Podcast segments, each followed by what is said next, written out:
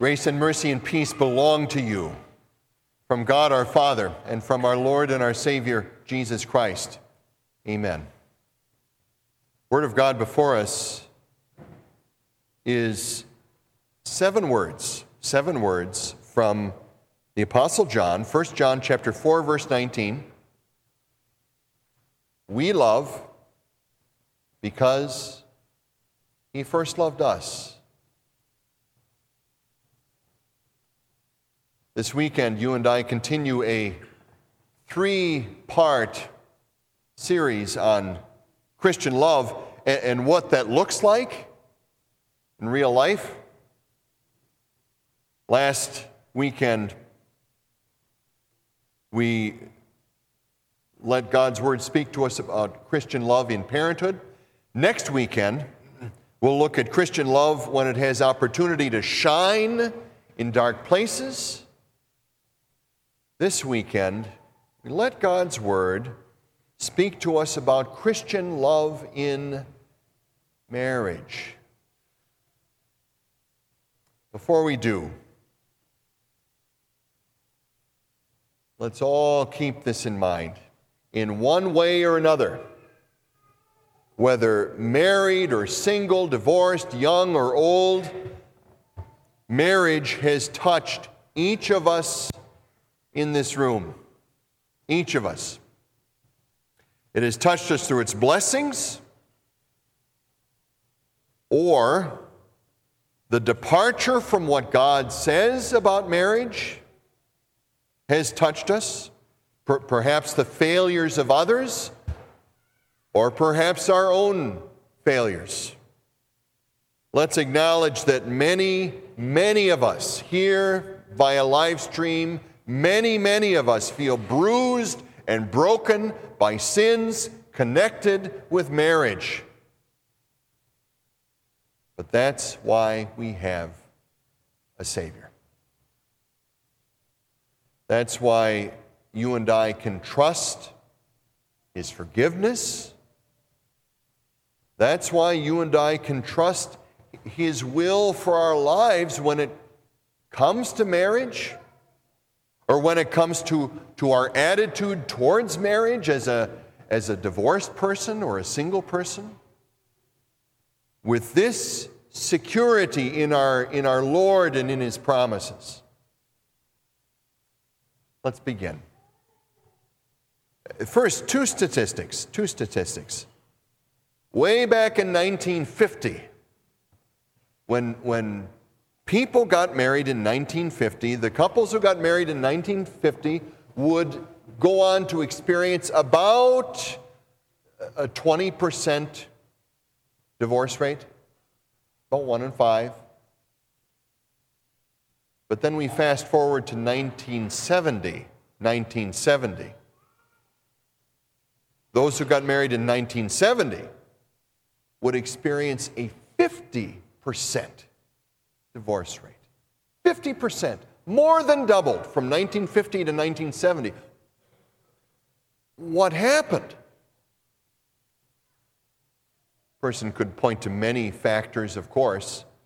One significant factor that, that both religious and secular observers of our society ha- have come to recognize around in the years leading up to 1970 there was a shift in our culture's understanding of what the purpose of marriage is. Christian author Tim Keller says it something like this. He said that, that before 1970, most everyone understood marriage to be a, a framework, a framework in which husband and wife would subvert their individual impulses in favor of the lifelong family relationship. That it was a, a, framework for, for lifelong growth in character, that it was a, a framework for, for stability for, for children. After 1970, that common understanding began to fall away. More and more people began to look on marriage as something of value only, only when it primarily serves your needs first. Someone has crassly described this, this more recent view of marriage as, as simply a, a, a sexual contract drawn up for the sake of the two interested parties. A columnist in the New York Times has declared that what we could now call the, the more recent view of marriage is simply to call it a me marriage. A me marriage. Well, out of this has also come the great quest for the perfect soulmate. Perhaps you've heard the, the phrase, maybe on, sometimes even on advertisements for, for dating services find your perfect soulmate. The idea being that all I have to do is find the perfect soulmate and everything in my life will just all fall together. And how is the perfect soulmate often defined? you hear things like this that the perfect soulmate is the one who happily accepts me just as I am. The perfect soulmate is the one who will never try to change me. The perfect soulmate is the one who will consistently fulfill my emotional and physical and intellectual needs. But here's the problem this approach to marriage puts on marriage a level of pressure that God's Word never does. Let me say that again. This approach to marriage puts on marriage a level of pressure that God's Word never does. It should come as no surprise, therefore, that, that more and more people put off marriage out of sheer uneasiness, even fear. It should also come as no surprise that many within a marriage, when they inevitably encounter difficulty, many within a marriage will, will understandably conclude this, this other person must not be my perfect soulmate. I must have married the wrong person. A professor from Duke University once had a blunt evaluation of the perfect soulmate idea. In essence, he said, Well, if you're looking for the perfect soulmate, you'll find that you will always marry the wrong person. Rather, he said, the challenge of marriage is to love the stranger you often find yourself married to. Now, he exaggerates, of course, for effect. But you get his point. And so, be afraid of marriage, avoid marriage, Settle for something less than marriage? Is that the way to go? Mere empirical evidence alone reminds us of the blessings God intends. Those who live within the bond of marriage tend, tend to enjoy better mental health, better emotional health, better physical health, more financial security, to say nothing of the profound positive impact upon children. But make no mistake, make no mistake, in marriage, your spouse's sinful weaknesses and foibles and your own will show up sooner or later. There may be moments when you may realize you had no idea how much you could fail or in how many different ways you could fail in many areas of marriage.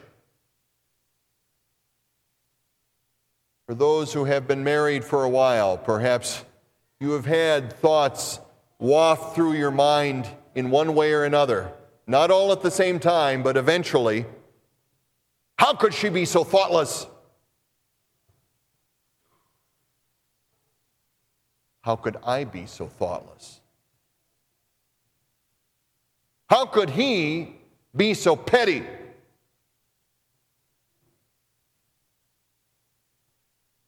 How could I be so petty?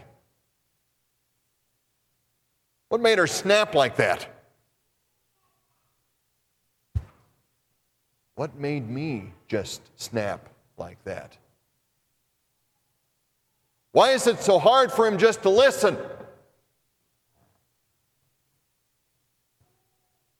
Why is it so hard for me to listen? How come she can't try to see things from my, from my point of view? How come I cannot try to see things from hers? Indeed, in this view of marriage, when these sinful weaknesses and failures and foibles bubble up, what a frightening, despairing place it can be.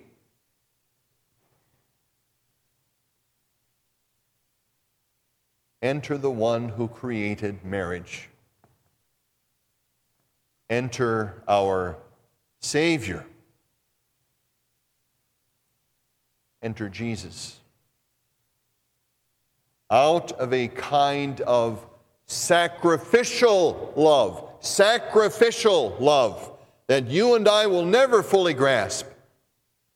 God the Son came here.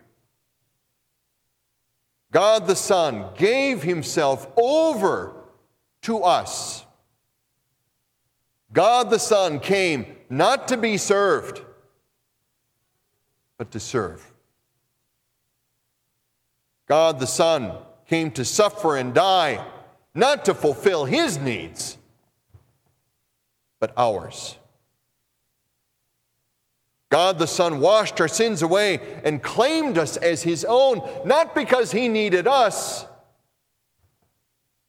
but because we needed him. And now, through faith in him, you and I bask in His forgiveness. We are secure in His untiring arms. We are His. And it is there, in Him, that Christian love begins to grow and flourish in marriage. For when I stand at the foot of the cross, and I at least begin to grasp the wondrous love that moved Jesus to do what he did for me.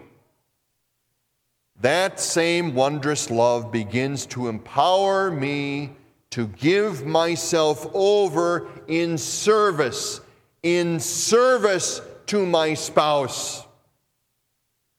And when in His Word we grow together in realizing that we are secure in our Savior's forgiveness, that same forgiveness begins to empower us to celebrate the security, the security in marriage that the Lord intended for us all along. Empowered by Jesus' love, the, the bond of marriage frees us up in Him you possess the security, not always to be on probation with each other. In Him you possess the security to confess to each other when you stumble and fall. In Him you possess the security to forgive each other. And from there you can go on you can go on to encourage each other. You can go on to laugh together. You can go on to grieve together. You can go on to suffer together. You can go on to sigh deep sighs together for a wide variety of reasons. You can go on to rejoice together. You can go on to grow together.